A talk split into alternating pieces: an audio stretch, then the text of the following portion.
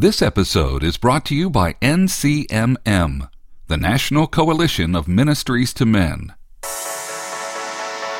If I couldn't find peace and happiness by being successful and making a lot of money, and how was I ever going to find it? That's Ward Brehm, successful businessman turned award winning humanitarian author and speaker. Put your faith to work. This is the Bold Idea Podcast with ideas, interviews, and inspiration to bring your bold ideas to life. Here are your hosts, Larry Gates and Armin Asadi. Hi, this is Larry Gates. And Armin Asadi. And we want to welcome you to the Bold Idea Podcast, where we're going to put your faith to work. Well, we're not going to do it, but we want to inspire you to do it. Put your faith to work. Bring out that bold idea that God has inside of you. And we have another great guest in store for us today. That's right. This guy is a living hero of mine. He's a living legend. This guy's doing more than I think he ever even thought he would uh, in places in the world that he never thought he'd go. And it's just a fascinating story. I'm so excited for people who have not heard of him to meet him today. And we are talking to Ward Brehm today. He's the former founder of a national insurance consulting firm, the Brehm Group, but he is a leader in African humanitarian efforts. He's a nationally known public speaker. In 2004, he was appointed chairman of the United States African Development Foundation by President Bush and then reappointed in 2010 by President Obama to serve in that same capacity. In 2008, he was awarded the Presidential Citizenship Medal. That's the country's second highest civilian honor for his work in Africa. And uh, he is also the author of three books. His first book, Life Through a Different Lens About Africa and White Men Walking, also about Africa. And now his third and latest book, Bigger Than Me. Just when I thought I had all the answers, God changed the questions. and that was released this month. And we want to welcome to the program Ward Brehm. Thank you, Larry. Thanks for having me on the show. Oh, it's a pleasure. We've been looking forward to this conversation and uh, love to get into your new book. But uh, you have been, um, well, you really led, led, a pretty fascinating life here. You've uh, been a career uh, business person, well accomplished, I would say, and uh, and now in the humanitarian effort, applying a lot of stuff with regard to um, helping the situation in Africa. So we want to hear about that as well. But give us before we dive into all that, give us a little background on your personal life. How did you grow up? What what shaped you as a person? Well, I was uh, I was highly fortunate to grow up in uh, Edina, Minnesota, an affluent suburb of Minneapolis, to two wonderful parents who loved me unconditionally. Actually, most of my life, I, I thought everybody had parents like that, but I've, I've learned that that's somewhat of a rarity, in fact. Mm-hmm. Uh, I was a bit of a troublemaker my whole life, arguably a juvenile delinquent. I, I, was. Uh, All right, now you piqued Armin's interest for sure. Did. certainly did but it was wonderful because my parents kept saying, "Why is this wonderful boy doing all these naughty things?" And you know that unconditional rub really set the stage uh, for me. I I went into business right after uh, college. I took to it. Uh, uh I took to it like a fish to water. Uh, I found it. I found it relatively easy uh, for me to to accomplish my goals. I was like a lot of young people, you know, focus totally on success. Uh, and when I'm totally, when you're totally focused on success, you're totally focused on yourself. And I think that that is, while I think it's normal and arguably even healthy for a young person starting out on their career to be as successful as they can, it was, it wasn't until I was 40 years old, uh, having spent uh, about 15 years in the business world where I'd accomplished all the goals that I that I'd made uh, at a relatively young age, and yet uh, I felt robbed. I I I, I felt uh, as though I had done everything that I could possibly do to create happiness, and at the age of forty, I had what uh, some people have described as smoldering discontent. Mm-hmm. it wasn't cracked up to, to be what it was. And it, and it actually caused a bit of panic because if I couldn't find peace and happiness through uh, the only way that I knew up to that date, through through by being successful and creating, making a lot of money, and doing all the things the world tells us to do. Uh, how was I ever going to find it? What were you unhappy about, Ward? It wasn't necessarily unhappy. It was just this sense that something was missing in my life, and I. Uh, It was very interesting. I, I, had read the book, The Seven Habits of Highly Effective People by Stephen Covey. Sure. And you have to understand that when I read this book, I didn't read it. I, I didn't buy it to read to, to learn anything. I just wanted to make sure he got them all right. how, did he? I mean, uh, we want to know. Did he? well, not only that, but he really intrigued me with this idea of paradigms that two people can view the same things exactly the same way uh, can can see the exact same situation and come away with two totally different perspectives. And I started playing in my mind whether or not you could actually do a paradigm change on purpose. Could you manufacture one, you know, versus a death of a child or divorce or usually traumatic things uh, are, are what causes a, a lifetime paradigm shift. And it just occurred to me there was a famine in Somalia at the time. Uh, tens of thousands of people were dying. It really didn't mean anything to me those statistics, it's hard to, it's hard to make sense of those statistics for anyone. But I thought in my mind that if in fact I saw someone die of starvation, that it, that would probably change my paradigm on famine and maybe more.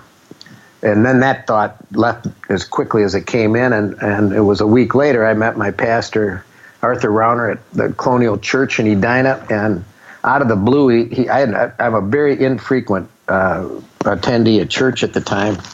He uh, greeted me, said it was great to have me back, and asked me to go to Africa. And welcome and back. Go to Africa. it was really interesting. I said, uh, "Gosh, it's unbelievable you're asking me to go because I was just thinking about Somalia. What a coincidence!" And uh, but no, I'm not going to go to Africa with you. Thanks for asking. and then he said, uh, he, he said, "Well, would you pray about it?" And I looked him right in the eye and I said, "Arthur, you're the minister. You pay, you pray about it. i am just going to think about it. I'll, I'll either go or not." I had no idea why anyone would, at that point in my life, why anyone would actually pray about something versus rather just make the decision yourself. And that that was the uh, beginning of what I call the great humbling. That first trip to Africa. That that's the f- inflection point in your life. You call the great humbling. Mm-hmm. that's great. So tell me about your faith experience before that point. You said you were an infrequent churchgoer, and it was the pastor's role to do the prayer. Uh, to to what's what happened after that in terms of the transformation that you went through as a believer. Well, I think to the first part of your question, uh, up until that point, I was, in retrospect, a cultural Christian. If someone asked me what religion I was, I'd say I'm a Christian. If somebody asked me what role Jesus played in my life, I'd say, well, I'm not, I'm not carried away like some of those nutty people. so it really was a cultural thing. It, it, there, there, was no relationship with Jesus. There was really no uh, heartfelt uh, connection. It was just, uh, you know, like I had my Boy Scout badge and I got my Christian badge. Mm-hmm.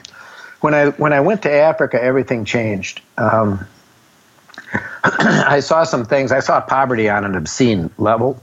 I saw little kids going blind with flies on their eyes for lack of a 50 cent medicine. I held the hand of a little girl, 21 years old, who had four children in Masaka, Uganda. She died from AIDS, and then looked up into the, you know, these eyes of these four totally bewildered orphans, and something inside me just broke. Um, and I realized that this was real. That, that, that these people weren't statistics; they were real people, and they also didn't have a voice. They had no advocate. And so my my faith uh, journey really started out as a fierce advocate on behalf of the extreme poor. And it probably wasn't until a year later that I realized that all that time uh, Jesus was working in my life. Uh, uh, and really became became a total follower of his. I spent about probably 10 maybe the first five years of my work in Africa building uh, wind pumps, bringing groups of business people over to experience the same things that I had and make it real for them, and and did a whole number, of, a whole lot of projects and a whole lot of things, and then in 1995, Senator David Durenberger invited me to the National Prayer Breakfast. Uh, and I was overwhelmed with this notion that the best way to help poor people is to is to help them is to change the hearts of the leaders. You change the hearts of the leaders of these countries in Africa, you can change the country in a very short period of time. And so the focus of my work changed again, and that was to uh, travel with uh, Senator uh, Durenberger a number of times, Senator Grams a few times, um, uh, Senior uh, Judge Paul Magnuson a few times. Uh, people with a lot of political influence that allowed us to meet these leaders and then work with them on developing a, these small groups that meet actually in the United States Senate every Wednesday. About 30 to 40 senators meet. Nobody knows about it, but uh, all parties, all denominations, all religions meet together and pray around the principles and precepts of Jesus. So we, we tried to spread that message uh, in places like Burundi and Rwanda, where you had Hutu and Tutsi conflicts. Uh, and tribal differences in a lot of these different countries, where you're bringing people that are supposedly enemies together around Jesus. Been, and, and to see what Jesus does with that has, has been totally amazing. So during this period after going to Africa and having your eyes awakened, I guess you, you said it, it, became real for you the the plight of the of the poor and and those impoverished over there. And and I've heard that from so many people that have gone to Africa that it's basically this life transforming process. But it was deeper for you too because you made that connection to the role of Jesus in your life and that personal relationship with him how did that occur to you? I mean, when, did how did you discover that you were going deeper in your relationship with God as a consequence of that? Like I say, I, I, I, was uncomfortable with the group that first trip because they're all reading Bibles and they're holding hands and they're doing all these things totally foreign with me. And it was actually around a bonfire in northern Ethiopia uh, where I finally I finally surrendered. I finally said, I, I, I'm, I'm seeing things that I can't process. I'm seeing things far bigger than myself. I'm seeing uh, hardship and poverty on an overwhelming scale. I don't know what to do about it. And I, it was really one of my first sincere prayers uh, uh, to God was, I don't know why I'm here. Uh, everybody's talking about you, so I'm going to just devote the rest of this trip to you. You can do anything you want. You can you can uh, have me eat this terrible food. You can you can put me in in in places of peril. And for the balance of this trip, I'm going to just give it all to you. And I experience, literally experience the peace that transcends all understanding. Hmm. Uh, it was a five week trip, uh, and it was, I, I, didn't want to come home. Did your uh, wife go with you on that trip?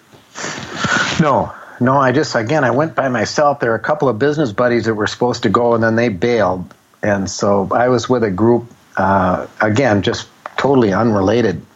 I had a very hard time relating at first. You know, there, there were, for lack of a better word, there were you know a number of church ladies and and and people that that just weren't in my world of of business. Yeah, and.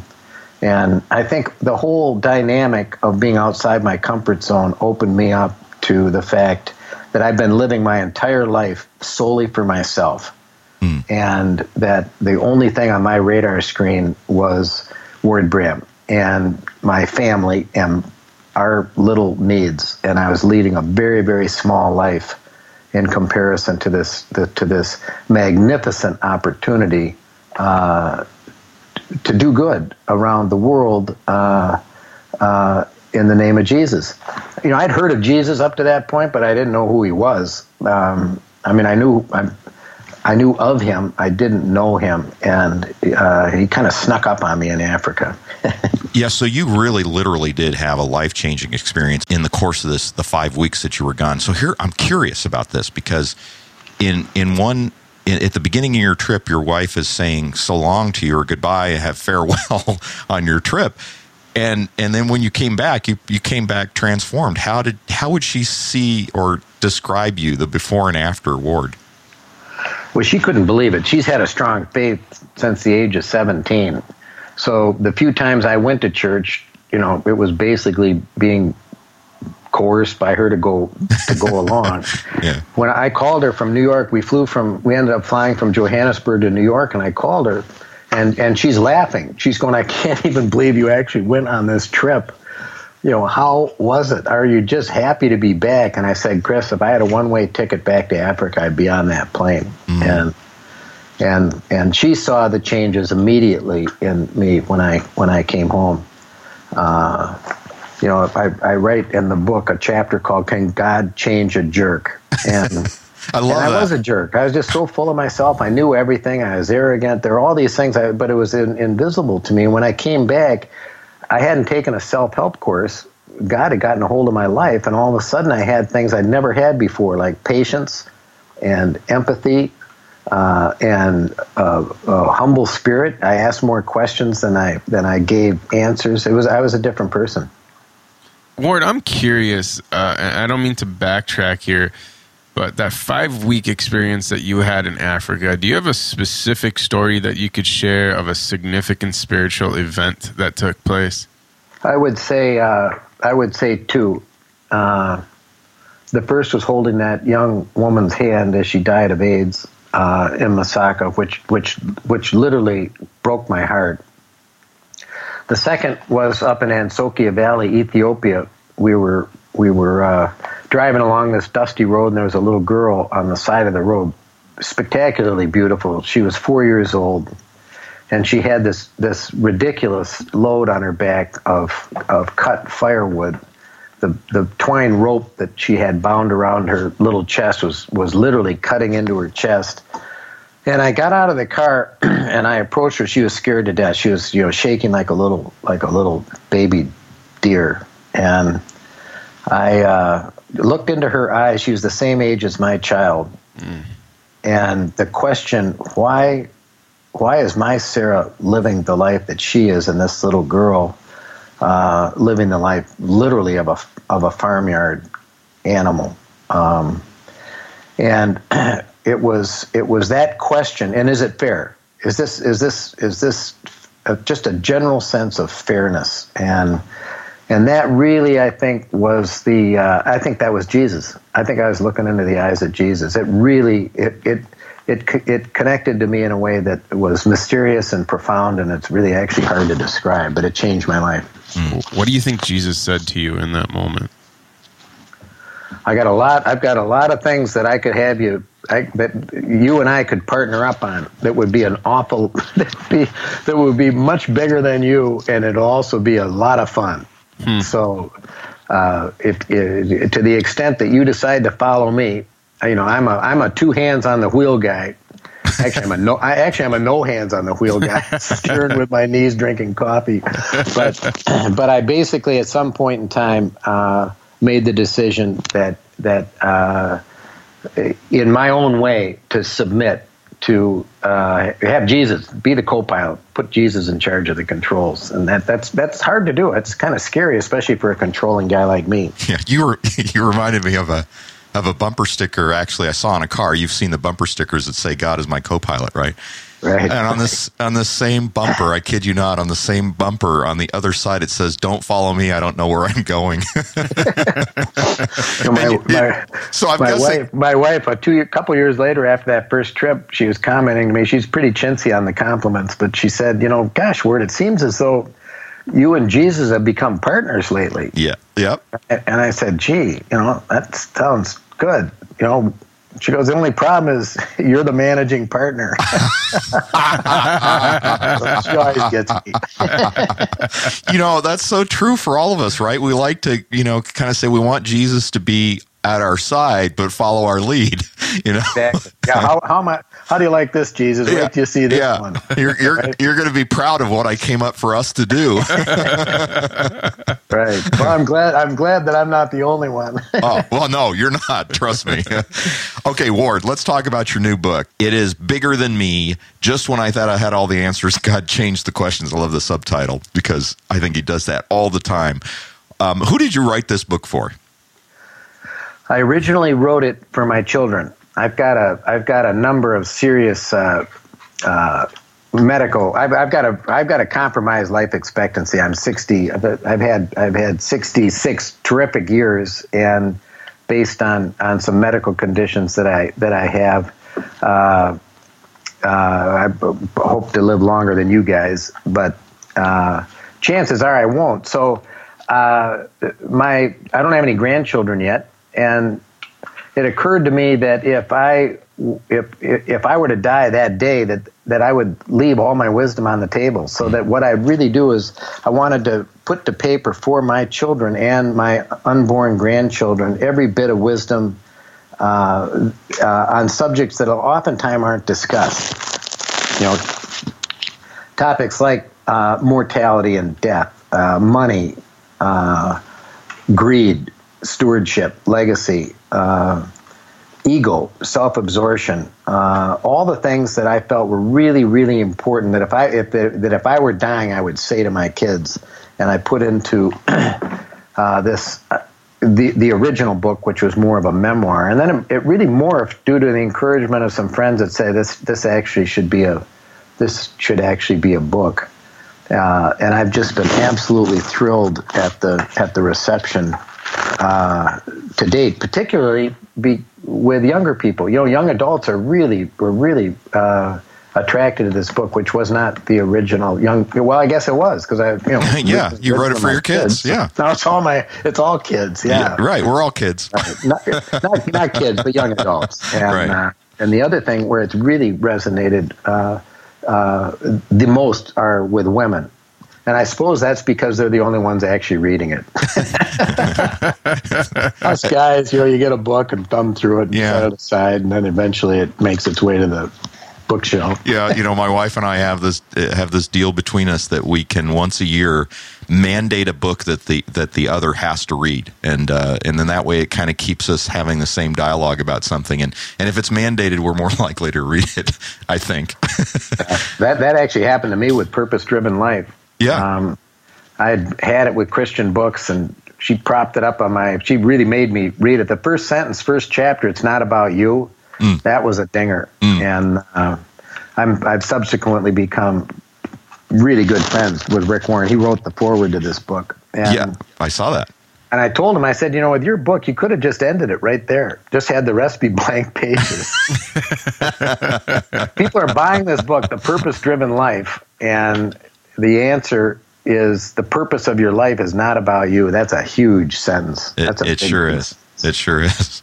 And and it's similar to can God change a jerk because I think that that's what it takes to get us off ourselves, right? Exactly. This is the Bold Idea Podcast. Larry, we have a new sponsor for our podcast, and I know you know these guys really well. Yeah, I sure do, Armin.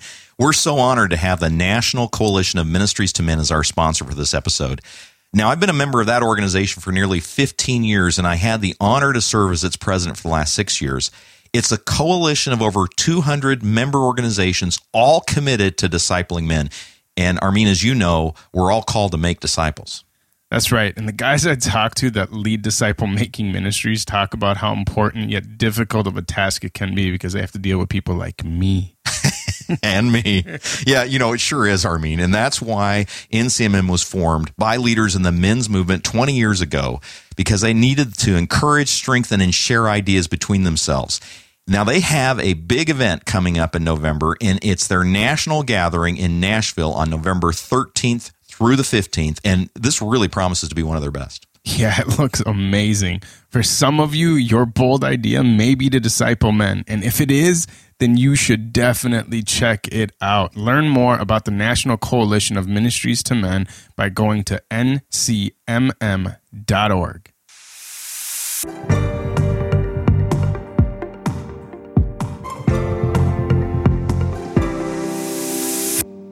So, what is the big takeaway from this book that you want uh, your readers to really come back, come out with? You know, I talk about a number of topics. I, I think the one that is closest to my heart is the difference between religion and following Jesus.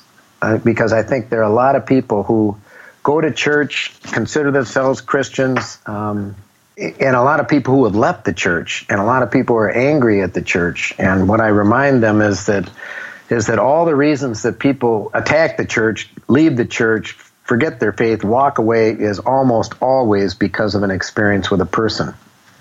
Uh, it's not Jesus, mm-hmm. and it's more often than not hypocrisy. And so I, I, I, remind people that, that the only thing that made Jesus furious, you know, tipping tables over furious, was hypocrisy mm-hmm. uh, and millstone around necks. I mean, he was. I mean, that's when he really lost it. It was it was due to hypocrisy of people, and in particular, religious leaders, because it sets everything so far back. It gives everybody an excuse. See, I told you so. They're all a bunch of phonies, and mm-hmm.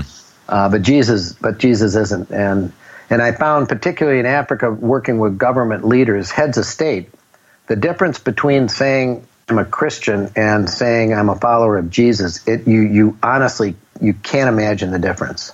It, it it's absolutely astounding. When you know, I'm, I'm kind of curious, and not to take us too far backwards in our interview because I want to talk more about your book. But when you were meeting the heads of state and the leaders in Africa, how many did you find were believers versus Christians?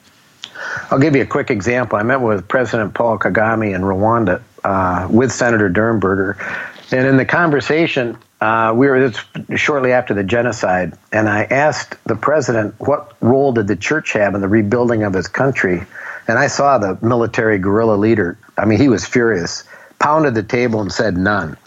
You know, and Dave gave me a little kick underneath the table.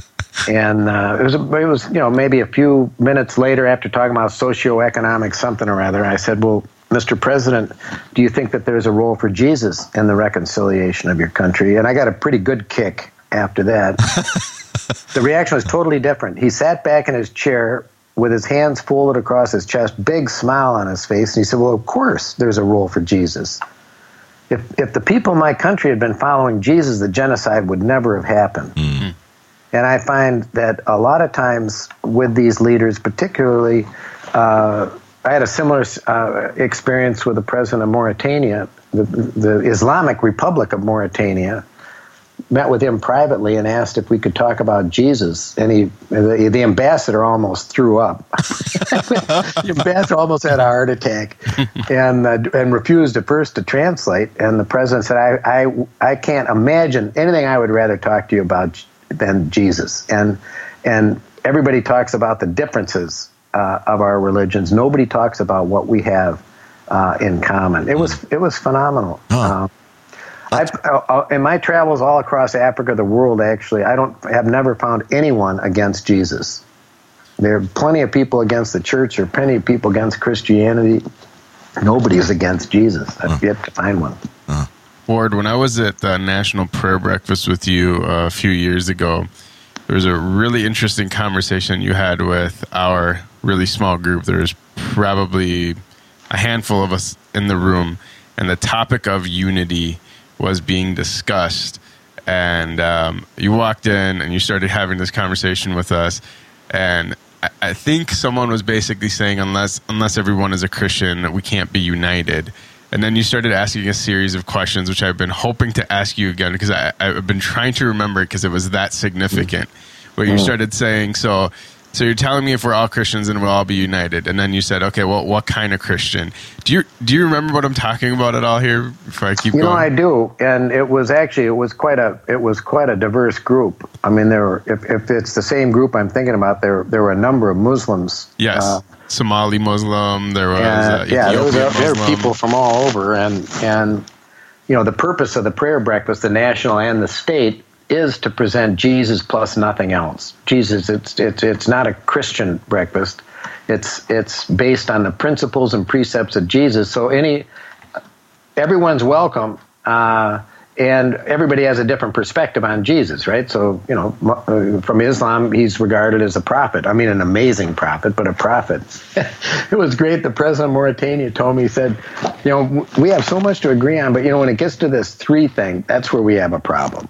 and he's actually laughing. mm-hmm. So we have, you know, we have one God, we can only have one. So this Trinity thing really trips us up. But it was in a very light, very understanding, very open way. And as I explain to, to, groups, is that that is that you know Jesus wasn't a Republican. He he wasn't a Democrat, and it comes to the shock of many in this country. He was not an American, uh, and he was not a Christian. He was Jewish, mm-hmm. and he never converted from from being a Jew to being a Christian. He was a he was a he's a rabbi teacher. So that that as starters puts helps get him outside of what I call a box. Um, is to say there's a, there is a Christian Jesus. There are all sorts of Jesuses, and and people have asked me. They say, "Well, is Jesus the only way to God?" And my answer is yes. The, the only way to God is through Jesus.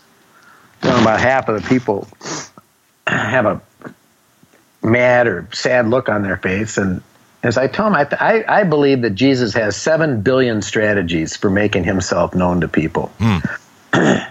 and I think oftentimes we focus on, well, I'll put it this way. You know, people say, do, do, do you have to believe in Jesus to go to heaven? I, I love my friend's answer. He says, you know, I don't know. That's a management decision. I'm in sales. So the, the, the fact of the matter is, I believe that Jesus is my he is my he saved my life. He's my Lord and Savior. He's the path. How how Jesus interacts with a twelve year old Hindu child in India, I have no idea. It's I, I believe it's a mystery, and and and I think it's a huge this this whole thing is a huge mystery. That's that when we when we see God face to face, it's all going to make perfect sense. Mm-hmm. That's amazing.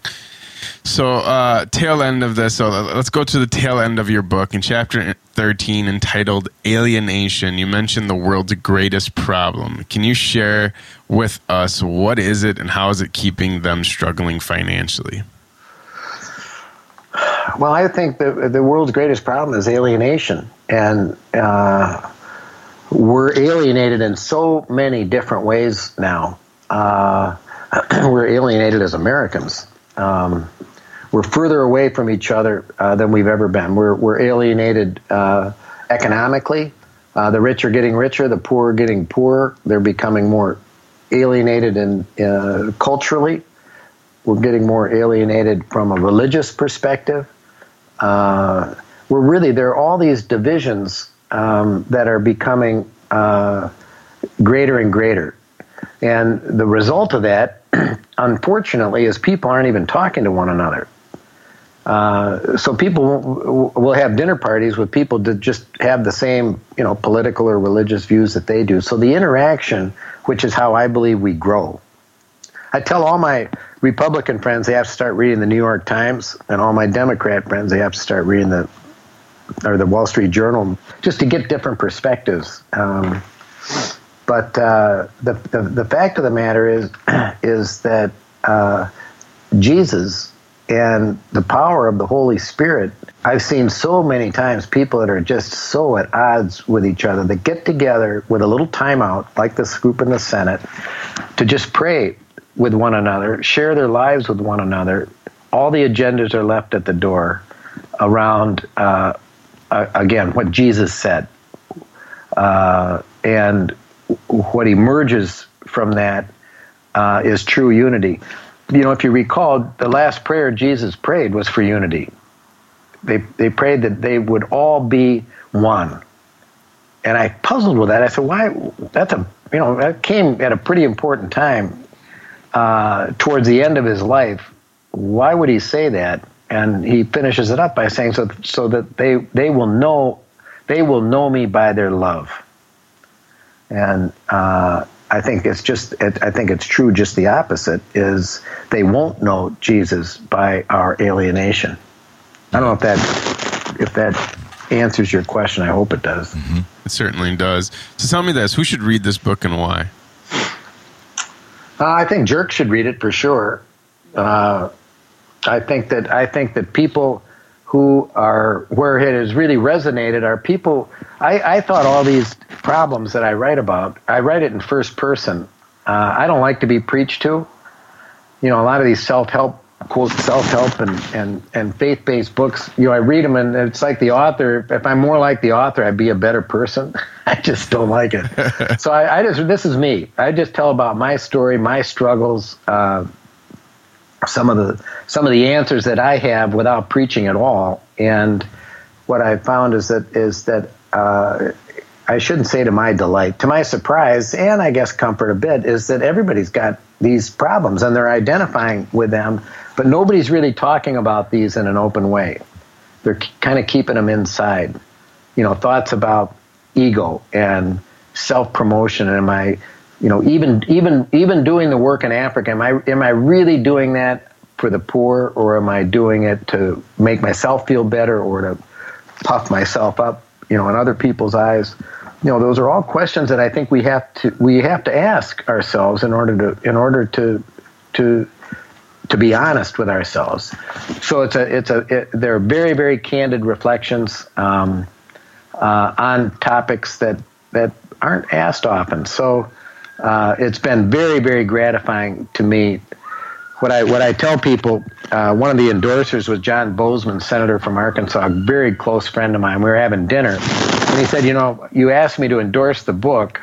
So just write out whatever you want and I'll sign it. I started laughing. I said, "Yeah, I'm, I'm sorry I asked, and don't even think about it again." Yeah. And he said, "Well, I got to tell you, I picked up your book. I had no intention of reading it, and I read the introduction, and I ended up reading the whole thing." I said, "How about that for an endorsement?" it's, it's still one of my favorites. That's awesome. Yeah. All right, Ward, what's next? What's your next bold idea? My next bold idea is in eastern Congo, uh, in probably one of the poorest places that's that is also affected by a lot of random violence. It's kind of hell on earth. And through the uh, American Refugee Committee and United States USAID, uh, we did a private public partnership where we're actually uh, building infrastructure. These clinics, uh, we call them zones. Uh, it's called the Asili Enterprise Zone, where we have a we have a world class clinic. We have water that compares to Fiji water in terms of quality, and it's built on a for profit business uh, platform. Uh, so that the so that the infrastructure is donated, we find a local entrepreneur then to uh, take over the franchise, uh, the operating rights of the franchise, and the good can continue to go forever. Because with what I'm seeing is huge donor fatigue, where it's just money after money after money, and you say, well, when's that going to end? In this case, we we we have foundations and families that donate the capital expenses. After three years, it's an operating business that'll go forever with no more donations. Hmm. So it, if, if it works, and it is so far, we've got four of these zones, each treating up to about 25,000 people. Six more planned in Goma, around Goma. It'll it'll change. That will actually change uh, the way non- nonprofits work. Yeah, I, I love that. I love the idea of making that sustainable. How can our listeners get in touch with you and learn more about your book? Uh, I can be reached at, at Ward, Ward at biggerthanmebook.com. That's your email address, and the the, the uh, website is biggerthanme.com. We'll have the links to that in our show notes as well. Ward, want to thank you for taking time today to be on our show. Gosh, I really, I really, I enjoyed myself. It was really fun talking with you. Well, two. great to talk to you as well, Ward. Ward, thank you for being with us. We sincerely appreciate it. You are one of my heroes, and uh, you have no idea what honor it is to be able to just hear your full story and have you share your insights with us. So thank you again. I really, I really appreciate uh, taking a chance on me, especially with this whole Skype format. Well, that's Yeah. great. This is fun. This is great. Wonderful. Thanks, Ward. Well, I mean, that was a great conversation, I think, with Ward. I love Ward, so I'm. Uh, I mean, I, I already said this, but I met him at the National Prayer Breakfast, and um, when I first looked at him, I'll be honest, I thought, "Oh, you're one of those business guys." Whatever judgments that I made to go with that, and I had talked to him, and uh, before I even talked to him, I watched him talk to other people, and I watched the way that he carried himself, and I watched the way the conversations went, just because he was just around me enough to even listen to those conversations, and he, the way he asked questions, even about the people that he was talking to. He was genuinely curious about who they were. He didn't. He didn't do the typical question. So what do you do?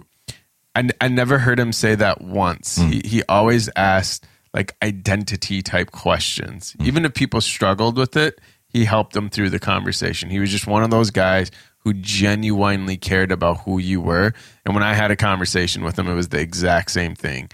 And um, he's just one of those people who is not just faking the funk for some kind of influence. I mean, this, he's he's genuinely a transformed guy, and you can still sometimes see the residue of old cocky business guy. Sure, of course. Do you know yeah, what I'm saying? we all have residue, right? But it's it, it's so funny because it's appealing Mm. now. You know, like Mm-hmm. you're drawn to him. You know he could be something different, entirely different, but he chooses to every single day be this man that he is today. You know, and this this, this humanitarian hearted.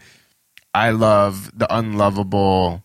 Fill in the blank, right? He he genuinely is that guy. well, just that chapter title, how how God, you know, can God change a jerk? You know? Yeah. um, it it really kind of reflects, you know, the self awareness and you know his, his and really from a humble position. I, I like I love that about him, and for a guy who's accomplished as much as he has, um, to have that experience of real transformation. Um, Yeah. we don't often see it happen quite as dramatically as as Ward described, or at least I, I haven't seen it a lot that way. You know, Right. u- usually it's it's not like over five weeks you come back, you know, you're a totally different person, which uh, you know, really kind of fascinates me in that regard. And I know that there are people that have these you know deep encounters with Jesus, and they you know they change overnight. Yeah. Um, and I know that that happens. I, I think I'm more of an oozer than a banger when I had my transformation, you know, as long over a long period of time. And that's probably because, you know, I'm I'm I'm harder to give up the steering wheel than you know, we talked about. Right, right. So it's like prying my fingers off. But um, I really enjoyed that uh, that thing. You know, here's what stood out for me. Um, here's a guy who went went to Africa and and he kept saying this word, "Make it real for them. Make it real. Make it real." And what I uh, I saw in that is that you know unless we expose ourselves Yeah. to different aspects. I mean, he said, I mean, I was in a different group. You know, I wasn't like comfortable with this circle of people, not used to them, um, and they're different. And I was in this different place, and uh, and it, and just seeing different things created an awareness that he didn't have before. You know, Right. that he was isolated from. And I think that's true for each of us. Is that we all get inside of our bubbles, and I know I do. I get inside my comfort zone. Yeah. And I think if God wants to do a bold thing, here's a clear case study of a guy who discovered the some of the answers, you know, that he was looking for in, Right. in his 40s. He discovered it by going to some place different with different people than he normally deals with, and he saw it in fact because he got outside of this comfort zone that we often live in. Yeah, right on. I think it's one of those critical things that people need to do. Um, there, there's a quote that's famous in Africa by Victor Hugo that says, "Those who do not weep do not see," and it's it's one of those things where I, I'll even say this. I won't even go down the tangent I was about to go down. Even if it's the most selfish thing in the world for you to go and visit a place like the destitute places in Africa, you will never know the opportunities that you have that are in the palm of your hands unless you go to a place that doesn't have the same opportunities that you do. I meet so many people that have so many limiting beliefs and have so many li- limiting ideas about who they are and what they can do or what they can't do. I myself included in that. But until you go play visit places like certain areas in Africa, you have no idea what this world is like. You have no idea what you're capable of. You have no idea how many opportunities are available to you. And you have no idea who you can truly become until you see the bottom and the top. And I think we spend so much time focusing on the top places that we want to get to Oh, good. Yeah. that that we, com- we we constantly look at our lives as insignificant or too small or have not arrived or success is not mine but you've no there's so much more there's so much to see there's so much to experience and places like Africa will literally open your eyes to things that you didn't even know were possible to And again, even if it's completely selfish, I still highly recommend go to a place like, and it's not just Africa; it's all over the world. Yeah, you can do it anywhere actually, because if you change the, I think what you're getting at here, I mean, is a really important point. If you change your paradigm from wh- where can I get to where can I give, Yeah, then your eyes start seeing different things. Right. You know, if we're only looking for, okay, here's the stuff I want in my life. I want this success. I want this, you know, then we're looking for different people. We're wanting to connect into social circles where we can get something. Right. But if we say, where can I give? Mm-hmm. Where can I deploy myself in the in what God has given me, and and then it draws us to to maybe even just seeing the people around us in a different way. right.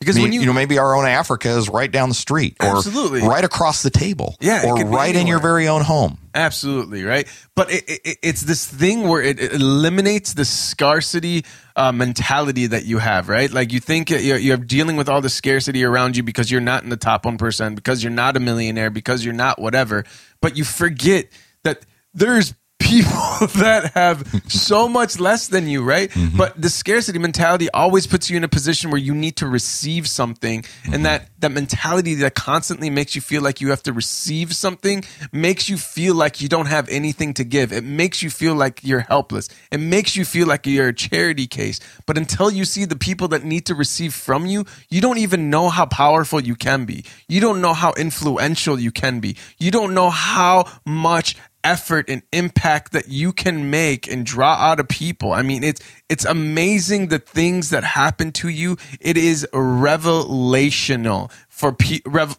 revolutionary. sorry. For people who experience those types of experiences, because you literally have an actual paradigm shift. You don't just talk about it. You don't try to force it.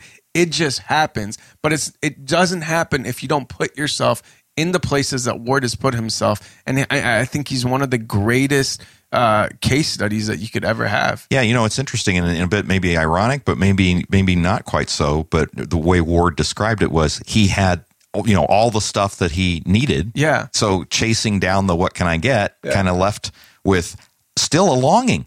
He still had a I want to receive something. I wasn't quite sure what it was, and what he found was an answer to that Yep. when he went to Africa.